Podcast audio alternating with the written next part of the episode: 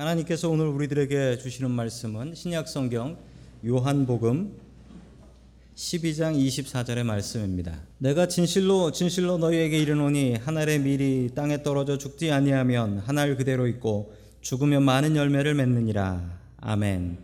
하나님께서 우리와 함께 하시며 말씀 주심을 감사드립니다. 아멘. 자, 우리 옆에 계신 분들과 인사 나누겠습니다. 반갑습니다. 인사해 주시죠. 네, 반갑습니다. 인사 나누겠습니다.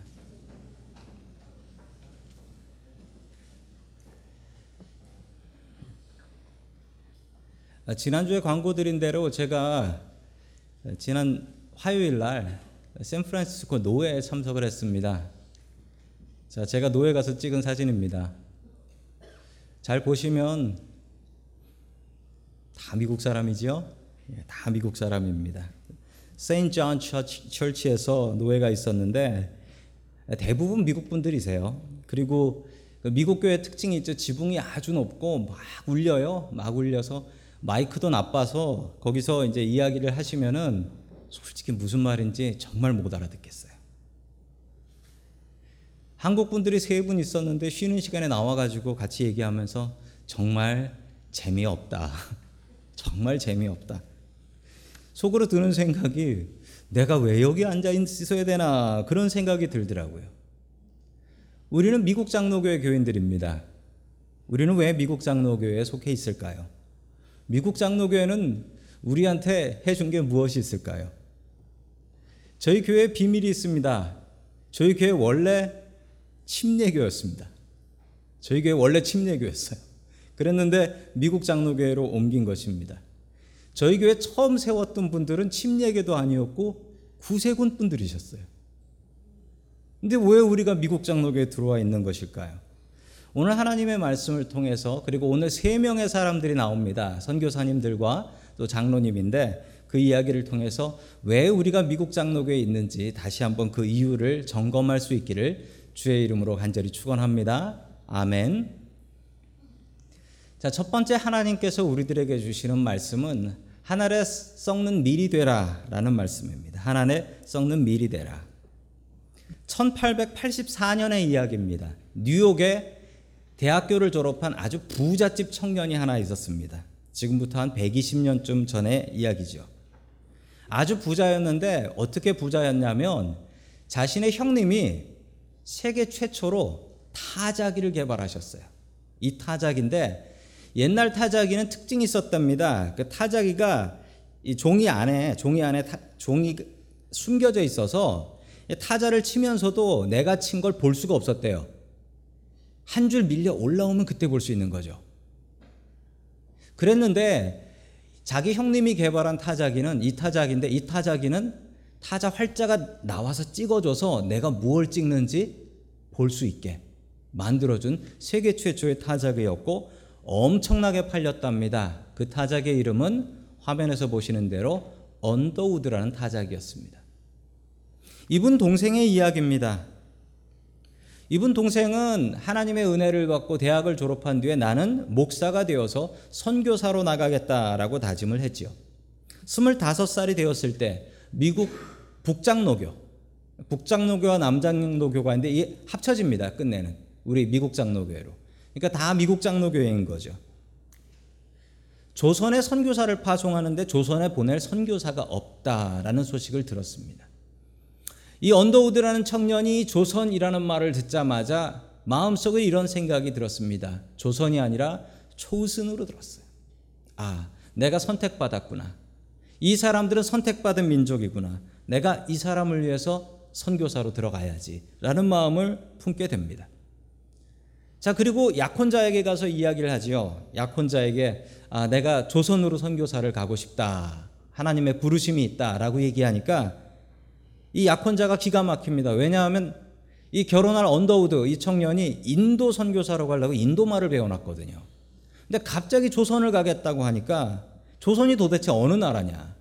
이 약혼녀가 언더우드에게 이렇게 물어봤습니다. 조선에서는 무얼 먹고 사느냐 라고 물어보니까 잘 모르겠다라고 얘기했습니다. 그러면 내가 결혼을 하면 아이를 낳아야 되는데 조선에는 병원이 있느냐라고 물어봤더니 그것도 잘 모르겠다. 그게 약혼녀가 너무 기가 막힌 거예요. 너무 기가 막혀서 언더우드한테 물어. 그럼 당신이 아는 게 뭐, 뭐요? 물었더니 이 언더우드가 이렇게 얘기했습니다. 나는 그곳에 주님을 모르는 천만 명의 영혼이 있다 라는 것밖에 모르고. 이렇게 멋진 말을 했는데 어떻게 됐을까요? 약혼녀한테 차였습니다. 이렇게 멋진 말을 하고 약혼녀한테 차여가지고 혼자 한국에 들어오게 됐습니다. 그래서 천팔백팔십사년 십이월 겨울에 이 샌프란시스코 항구에서 배를 타고 그리고 일본으로 들어갔다가 일본에서 다시 한국으로, 그 다음에 천팔백팔십오년 사월 오일 부활절 아침에 인천 제물포항을 통해서 한국에 들어갑니다. 조선 땅이었죠. 그리고 그는 마음속으로 이렇게 기도했습니다. 하나님, 이 땅에 죽어가는 영혼도 이 부활의 아침에 부활하게 하여 주시옵소서. 그게 한국 최초의 개신교 선교사, 게다가 미국 장로교 선교사였던 언더우드 선교사님이 한국에 들어간 것이었습니다. 당시 조선에는 일본 사람들이 판을 치고 있었고 미국 선교사가 나가서 선교할 수 없었기 때문에 이 언더우드는 그 제중원이라는 병원이 있었습니다. 그 제중원이라는 병원에 교사로 들어가게 됩니다. 교사로 들어가서 이 약혼녀한테는 차였잖아요. 거기 가서 여덟 살 많은 누님이죠. 예, 호튼이라는 여자분을 만납니다. 그래서 결혼을 해요. 결혼을 해서 찍은 사진이 있습니다. 아이하고 같이. 결혼을 했는데 재미있는 에피소드가 있습니다.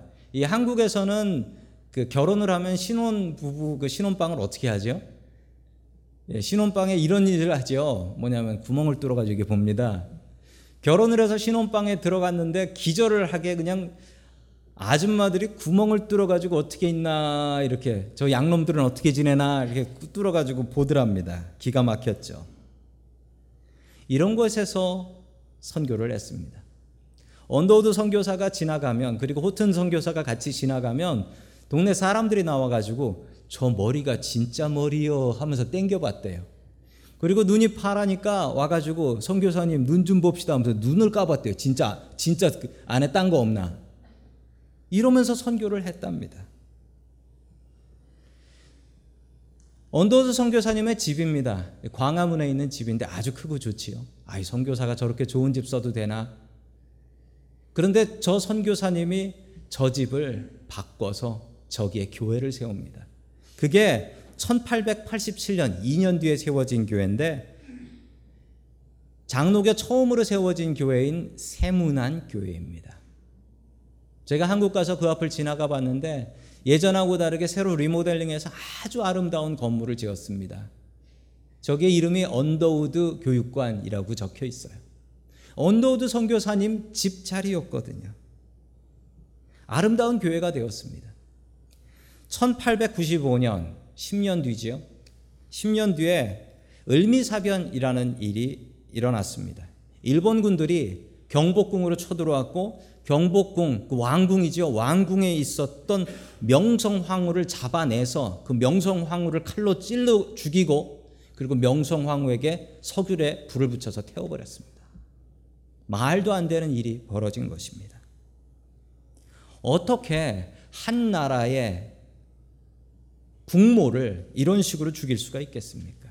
고종 황제가 이 사실을 알고 두려움에 벌벌 떨었습니다. 경복궁에 명성황후가 있는 것을 누군가 고발했고 고자질을 했고 그리고 그 많은 여자들 중에 이 여자가 명성황후다라고 고자질한 친일파가 있었기 때문에 가능했던 일이었기 때문입니다. 고종은 누군가가 자기의 먹을 것에 음식에 독을 타서 죽일 것이다 라고 생각하며 밥을 못 먹고 있었습니다. 고종 황제가 유일하게 믿고 의지했던 사람은 언더우드 선교사였습니다. 미국 선교사를 불러달라. 미국 선교사를 불러달라. 언더우드 선교사가 고종 황제를 만나보니 밥을 못 먹어서 죽어가고 있더라고요. 두려워 떨며. 그래서 이 언더우드 선교사가 결심을 합니다. 내가 밥을 주위에서 보내드리겠습니다. 대신 아무도 건드리지 못하게 자물통으로 채워서 보내겠습니다. 황제여, 여기 열쇠가 있으니 음식이 오면 열어서 드시면 됩니다. 그래서 쇠로 만든, 철로 만든 상자에 뚜껑을 달고 거기에 자물통을 달아가지고 고종왕자한테 음식을 직접 준비해서 배달을 했습니다. 이게 한국 최초의 철가방 배달이다라는 이야기도 있는데, 이 철가방을 지금 못 찾아서 난립니다. 이걸 좀 갖고 계신 분은 꼭 반납을 해달라고 하더라고요. 이렇게 해서 황제를 살려놨습니다. 참 안타까운 사실 하나가 있습니다. 그 당시에 미국은 일본과 너무나 친했습니다. 그래서 좋았던 점은 언더우드 선교사를 일본 사람들이 건드릴 수가 없었어요. 일본하고 미국이 친했으니까. 심지어 더 험한 일이 벌어집니다. 카스라 테프트 밀약이라고 하는 밀약인데 미국이 일본하고 손을 잡아요. 전쟁 전에 얘기입니다. 태평양 전쟁 전에 미국이 일본하고 손을 잡아서 미국은 하와이하고 필리핀을 차지한다. 대신 일본은 조선을 차지한다. 이것을 서로 보장한다. 라는 말도 안 되는 조약을 미국과 일본이 맺습니다. 미국 선교사님들이 활동을 하지만 조선에서 조선을 위해서 일할 수는 없는 것이었습니다. 그러나 언더우드 선교사님은 달랐습니다. 미국 장로교 선교사였기 때문입니다.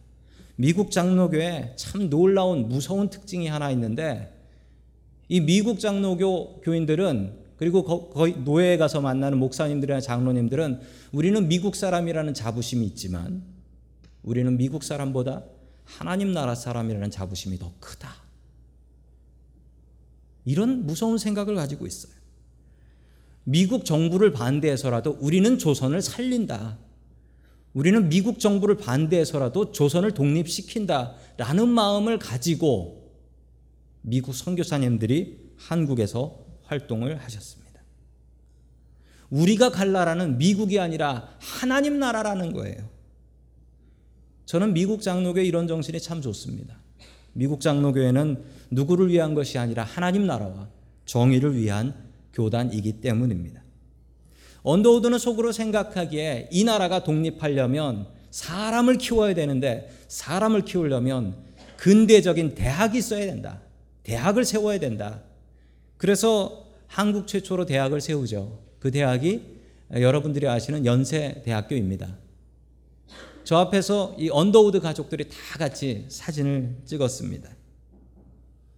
저도 마침 그 학교를 졸업을 했는데, 이 학교에 가서 제가 낭패를 당한 일이 하나 있습니다. 이 학교에서 그 제이 외국어, 세컨드 랭귀지를 필수로 해야 되는데, 저는 대학, 고등학교 때 일본어를 해가지고 갔거든요. 일본어를 해가지고 갔는데 가보니까 일본어가 없어요, 선택에. 다른 말을 선택해야 되는 거예요. 끝내 제가 독일어를 선택했는데 제가 너무 답답해서 학교 사무실에 찾아가서 물었습니다. 아니 왜 일본어가 없냐고. 그랬더니 그 담당하시는 분이 저한테 이렇게 얘기했습니다. 저희 학교는 생긴 이래 일본어과는 없습니다. 일본말은 외국어로 인정하지 않습니다. 이런 황당한 대답을 하더라고요. 그래서 제가 과감하게 독일어를 선택해서 제 인생에 딱 한 번 받은 C를 받았습니다. 아, 지금도 가슴에 사무쳐요. 근데 학교가 그런 생각을 갖고 있더라고요. 왜냐하면 언더우드 선교사가 이 나라 살리기 위해서 만들었는데 일본어과는 안 된다라는 거예요. 지금도 없어요. 지금도 없습니다. 언더우드 선교사님의 아들 원한경 씨. 한국 이름이 다 있어요. 원한경 씨. 이분은 천구백오십일 년 한국전쟁 때 부산에서 피난민에게 먹을 것 주고 구호하다가 심장마비로 하늘나라 가셨습니다. 이분은 돌아가시기 전 미군들이 미군들이 제암리에서 민간인들 학살한 사실을 알고 이 사실을 전 세계에 알립니다. 저 사람 미국 사람이에요. 미국 사람이 미군들이 잘못한 걸 전 세계에 알렸어요. 삼 대 원일한, 저분은 목사님이세요. 미국 장로교 목사님이신데 저분은 한남대와 배제대를 세우셨습니다. 광주 학살을 알고 그 광주 학살을 전 세계에 알렸다가 전두환 대통령에게 추방당했습니다. 저분들이 어느 나라를 위해서 산 분들 같습니까? 미국 사람들입니다. 그런데 철저히 조선을 위해서 살았던 분들이었습니다. 천구백십육 년 언더우드 선교사님이 하늘나라에 가시는데 미국에 오셔서 미국 병원에서 돌아가세요. 뉴저지에서 돌아가셨습니다. 이분의 소원이 이것이었습니다. 내가 죽으면 나를 조선에다 묻어다오 라는 소원이었습니다. 선교사님 돌아가시고 나셨는데 자녀들이 아버지 소원대로 우리 아버지를 조선 땅에 묻어드립시다 라고 얘기했더니 아내가 반대를 해요. 아까 그 여덟 살 많은 그분 그분이 반대하면서 뭐라고 얘기했냐면 너희 아버지 조선에 묻을 돈이면 그 돈으로 조선에 학교를 하나 더 세운다. 절대 안 된다. 그 반대해서 뉴저지에다 묻어드렸어요. 그렇지만 이 어머니가 돌아가시고 나서 자식들이 어머니와 함께 그냥 한국으로 합장해서 옮겨버렸습니다. 지금 합정동 양화진 묘지에 계십니다. 고집 부리면 안 돼요. 한국 장로교와 한국 개신교를 처음 시작한 분은 우리 미국 장로교 선교사님이었던 언더우드 선교사님이었습니다. 우리 요한복음 십이 장 이십사 절 말씀 같이 읽겠습니다. 시작. 내가 진정으로 진정으로 너희에게 말한다. 밀알 하나가 땅에 떨어져 죽지 한 알 그대로 있고 죽으면 열매를 많이 맺는다. 아멘. 밀알 하나가 땅에 떨어져서 썩으면 많은 열매를 맺는다라는 것입니다. 제가 백 년 전 뉴욕 사진을 하나 구했습니다. 저게 백 년 전 뉴욕입니다. 보고 깜짝 놀랐습니다. 지금하고 거의 똑같습니다. 제가 백 년 전 서울 사진, 한양 사진을 구했습니다. 저게 백 년 전 한양입니다. 뉴욕에서 한양으로. 이게 얼마나 큰 헌신입니까? 예수님과 같이 자신을 낮춘 것입니다. 이 땅에 와서 된장국에 보리밥 먹으면서 이 백성들을 위해서 힘써 애써 복음 선교하셨습니다. 그 썩어진 밀알이, 그 밀알 덕분에 우리가 지금 크리스찬이고 우리가 지금 개신교인이고 그리고 우리가 지금 장로교인으로 남아있는 것 아니겠습니까? 한 알의 썩은 밀이 될 수 있기를 주의 이름으로 간절히 축원합니다. 아멘. 두 번째, 하나님께서 우리들에게 주시는 말씀은 주는 것이 받는 것보다 기쁘다라는 말씀입니다. 주는 것이 받는 것보다 기쁘다. 제가 다녔던 학교 옆에 병원이 하나 있었습니다. 그 병원이 세브란스라는 병원이었습니다. 지금 새로 지은 건물에 엄청나게 크게 지어놨습니다. 저 병원 앞을 저는 저 세브란스의 뜻이 뭘까라는 생각을 했습니다. 사람 이름 같긴 한데 원래 저 병원 이름은 제중원이었죠. 그런데 그 병원 이름을 세브란스라는 뭐 알지도 못할 이름으로 바꿔놓은 겁니다. 제가 저 이름을 좀 공부하다 보니까 저 세브란스라는 분이 미국 장로교의 장로님이라는 것을 알아냈습니다. 바로 저분입니다. 루이스 헨리 세브란스라는 분입니다. 자, 저분은 클리블랜드의 우드랜드 장로교의 시무 장로님이셨습니다. 이분은 젊었을 때 친구분이 한 분이 있었는데 그 친구분 이름이 록펠러였어요. 록펠러와 함께 석유 사업을 했습니다. 석유 사업을 해서 아주 큰 부자가 됐어요. 그 많은 돈을 어떻게 사용할까 고민하던 중 하나님의 뜻대로 이걸 써야겠다라고 생각을 했죠. 마침 그때 한국 제중원에서 활동하고 계셨던 에비슨이라는 미국 장로교 선교사님이세요. 자, 의사신데 이분이 미국으로 오셨습니다. 온 이유는 펀드레이저로 돈 모아가지고 한국의 병원, 제대로 된 병원 하나 지어보려고 돌아다니면서 부흥회를 하고 있었습니다. 그때 이 부흥회에 세브란스 장로님이 참석하셨고 큰 은혜를 받았습니다. 한국에 병원이 없어서 죽어가는 사람들이 많다. 이 얘기를 들었던 거죠. 그리고 부흥회를 마치고 나서 저 에비슨 선교사님을 찾아가서 장로님이 그 자리에서 내가 헌금 만불 하겠습니다. 그리고 필요한 만큼 언제나 얘기하십시오. 지금 만불 아닙니다. 백 년 전 만불이에요. 너무 고마워서 에비슨 선교사님이 장로님에게 감사했습니다. 참 감사합니다. 그랬더니 어, 그 감사 못 받겠습니다. 그럼 그 감사 못 받겠습니다. 그러면서 세브란스 장로님이 이렇게 말씀하셨습니다. 뭐라 얘기했냐면 받는 기쁨보다 주는 기쁨이 큽니다. 받으신 선교사님의 기쁨보다 이 헌금을 한 내가 더 기쁘니 감사는 못 받겠습니다. 이러시는 거예요. 자, 우리 사도행전 이십 장 삼십오 절의 말씀입니다. 같이 봅니다. 시작. 그리고 주께서 친히 주신 것보다 더 복이 있다 하신 말씀을 반드시 명심해야 합니다. 아멘. 예수님의 말씀입니다. 이 장로님은 칠십사 세에 하늘나라에 가십니다. 하늘나라에 가시고 나서 부족한 선교비는 아들이 다 보내서 세브란스 병원을 세워놨습니다. 당시 미국은 조선을 버렸습니다. 그러나 미국 장로교회는 절대로 조선을 못 버리고 조선을 하나님의 나라로 만들어야 하고 조선을 독립시켜야 된다는 사명을 가지고 선교사님들이 미국 선교사라는 이름을 걸고 독립운동을 하셨습니다. 삼일 독립운동도 그 뒤에는 미국 선교사님들이 계셨고 미국 선교사님들이 든든히 지켜주었기 때문에 가능했던 일입니다. 저는 샌프란시스코 노회에 가서 노회를 할 때마다 도대체 이 사람들이 미국 사람들인가 라는 생각이 들 정도로 하나님 나라만을 위해서 일하고 결정하는 것을 봅니다. 참 놀랍습니다. 우리도 세브란스 장로님처럼 주는 것이 받는 것보다 기쁘다라는 것을 알고 하나님 나라를 위해서 힘쓰고 애쓸 수 있는 사람들 될 수 있기를 주의 이름으로 간절히 축원합니다. 아멘. 마지막 세 번째 하나님께서 주시는 말씀은 성공이 아니라 섬김이다 라는 말씀입니다. 저도 이 설교를 준비하면서 우리 한국에 영향을 주신 미국 장로계 선교사님들 한 분 한 분 조사하고 공부하면서 참 많은 은혜를 받았고 참 많이 울었고 그리고 더 많은 분들이 계신데 더 많은 분들을 소개해드리지 못하는 것이 너무나 아쉽습니다. 천팔백팔십 년 독일에서 있었던 일입니다. 어느 여자아이가 태어났습니다. 여자아이가 태어났는데 아무도 기뻐하지 않았어요. 심지어 어머니도 그 아이를 기뻐하지 않았습니다. 그 이유는 아버지가 없는 아이였기 때문이었습니다. 이 어머니가 누구였냐면 독일에 있는 어느 여관에서 일하는 하녀였어요.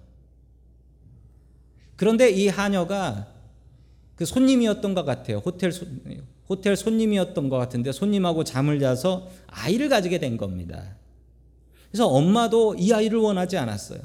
아이가 태어났는데 어머니도 기뻐하지 않고 끝내 이 어머니는 미국으로 도망가버립니다. 나는 새 삶을 살 거야 라고 하며 그 아이를 자기 어머니, 그, 그 아이의 외할머니죠. 자기 어머니에게 줘버리고 그냥 미국으로 도망가버려요. 그러나 너무나 안타깝게도 이 외할머니가 이 여자아이 아홉 살 되었을 때 하늘의 부름을 받고 그냥 돌아가셨어요. 마지막으로 이 외할머니가 돌아가시면서 너 꼭 이대로 해야 된다라고 하며 쪽지에다가 주소를 적어줬는데 그 주소가 미국사는 어머니 주소였던 거예요. 나 죽으면 엄마 찾아가라.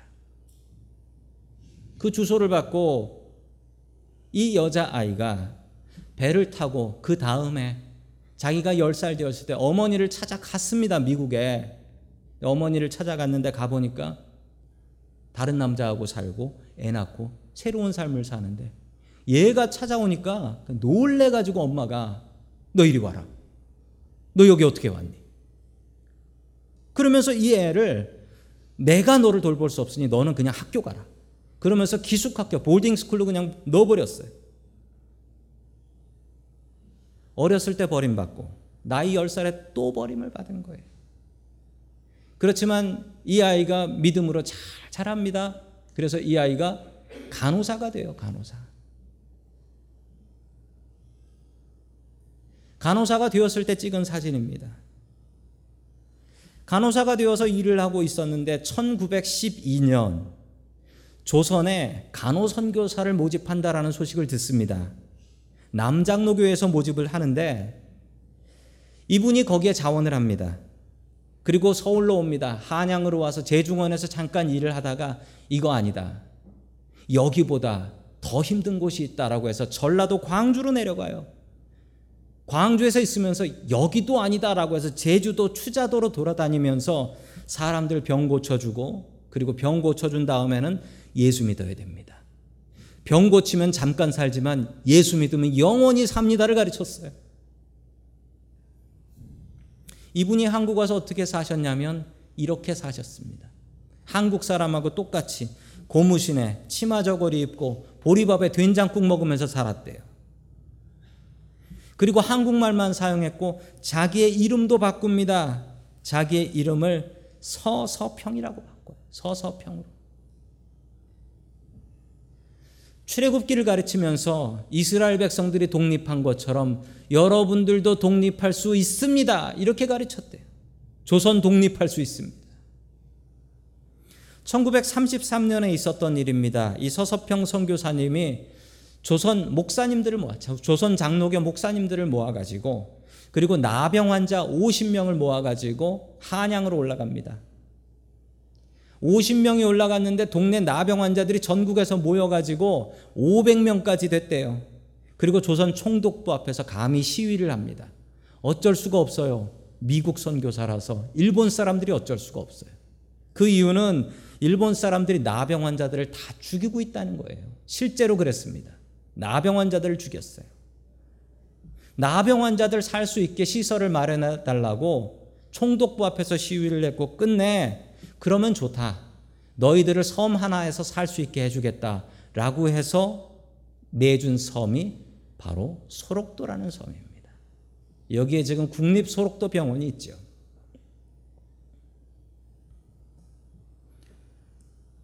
돌아가실 때까지 열네 명의 고아를 입양하고 돌아가실 때까지 과부 삼십팔 명하고 같이 살았답니다. 그 다음에 천구백삼십사 년 영양실조로 돌아가세요. 선교사님이 영양실조로 돌아가셨는데 이 돌아가신 선교사님 관을 메고 관을 메고 장례식을 진행하는데 누가 얘기도 하는데 광주 사람들이 다 모였대요. 그리고 그 광주 사람들이 그 관을 따라가며 어머니 어머니 하면서 울었답니다. 어머니 어머니 하면서 울며 따라갔대요. 이게 광주 최초의 시민장이라고 합니다. 이분 서서평 선교사님의 책상 앞에 써져 있었던 글 하나를 소개해드립니다. 이렇게 붙어 있었더랍니다. 성공이 아니라 섬깁니다. 성공이 아니라 섬깁니다. 우리 마태복음 이십 장 이십팔 절의 말씀 같이 봅니다. 시작. 인자는 섬김을 받으러 온 것이 아니라 섬기러 왔으며 많은 사람을 위하여 자기 목숨을 몸값으로 치러 주려고 왔다. 아멘. 주님의 말씀입니다. 서서평 선교사님은 평생 그렇게 살다가 영양실조로 돌아가셨습니다. 참 자랑스러운 미국 장로교의 선교사님들이십니다. 그리고 지금도 전 세계에서 미국 장로교의 선교사님들은 미국이라는 나라를 등지고 그 나라를 위해서 그리고 하나님 나라를 위해서 최선을 다해서 섬기고 계십니다. 제가 가끔 샌프란시스코 노회에 가면 저를 반갑게 맞아주시는 모르는 분들이 있습니다. 주로 노인분들이세요. 저한테 반갑게 찾아오셔서 이렇게 묻습니다. 한국에서 왔냐고. 그래서 아, 한국에서 왔다고. 한국 사람이라고. 그럼 더 반가워해요. 그래서 왜 이렇게 반가워하냐라고 했더니 우리 교회가 백 년 전에 한국에 교회를 세웠어요. 우리 아버지가 오십 년 전에 한국에 선교사로 가셨어요. 그분들은 그냥 제가 노회에 앉아 있는 것만 해도 너무 신기하신 거예요. 아, 우리가 선교를 해서 이런 결과가 있구나. 우리가 선교한 열매가 이렇게 맺혀지는구나. 그분들이 그냥 저만 보면 너무 감사해 하시더라고요. 켄터키 루이빌에 가면 미국 장로교회 헤드쿼터 본부가 있습니다. 미국 장로교 헤드쿼터를 새로 지었는데 문제가 생겼습니다. 돈이 떨어져서 사무, 이 사람들이 참 별난 사람들인 게 자기 사무실을 먼저 짓고 나서 돈이 다 떨어졌다고 해서 그 성전, 예배당을 안 지었어요. 그냥 빈 공간으로 두었어요. 한국 목사님들이 그거 가보고 너무 마음이 아파가지고 이거 우리가 빚 갚아야 될 거야 라고 하며 한국 사람들이 돈을 모아서 저렇게 예배당을 지었습니다. 그리고 한국 목사님들 모여서 저기서 감격적인 예배를 드렸어요. 미국 장로교회 본부 예배당은 한국 사람들이 지었다. 미국 장로교회는 우리의 아버지 교단입니다. 미국 장로교회가 없었다면 한국 개신교는 없고 한국 장로교는 없습니다. 샌프란시스코에 수많은 장로교회들이 있습니다. 그 장로교회 하나의 아버지는 미국 장로교입니다. 미국 장로교의 선교가 없었다면 한국 교회는 없고 한국 사회도 바로 서지 못했을 것입니다. 지금 저희 교회는 미국 장로교의 선교부를 돕고 있고 또 동티모르를 돕고 있습니다. 우리는 빚진 사람들입니다. 선교의 빚 갚고 사십시오. 우리가 왜 미국 장로 교인들입니까? 하나님께서 맺어주신 것입니다. 우리가 미국 장로 교인이라는 당당한 자부심 갖고 살아갈 수 있기를 주의 이름으로 간절히 축원합니다. 아멘.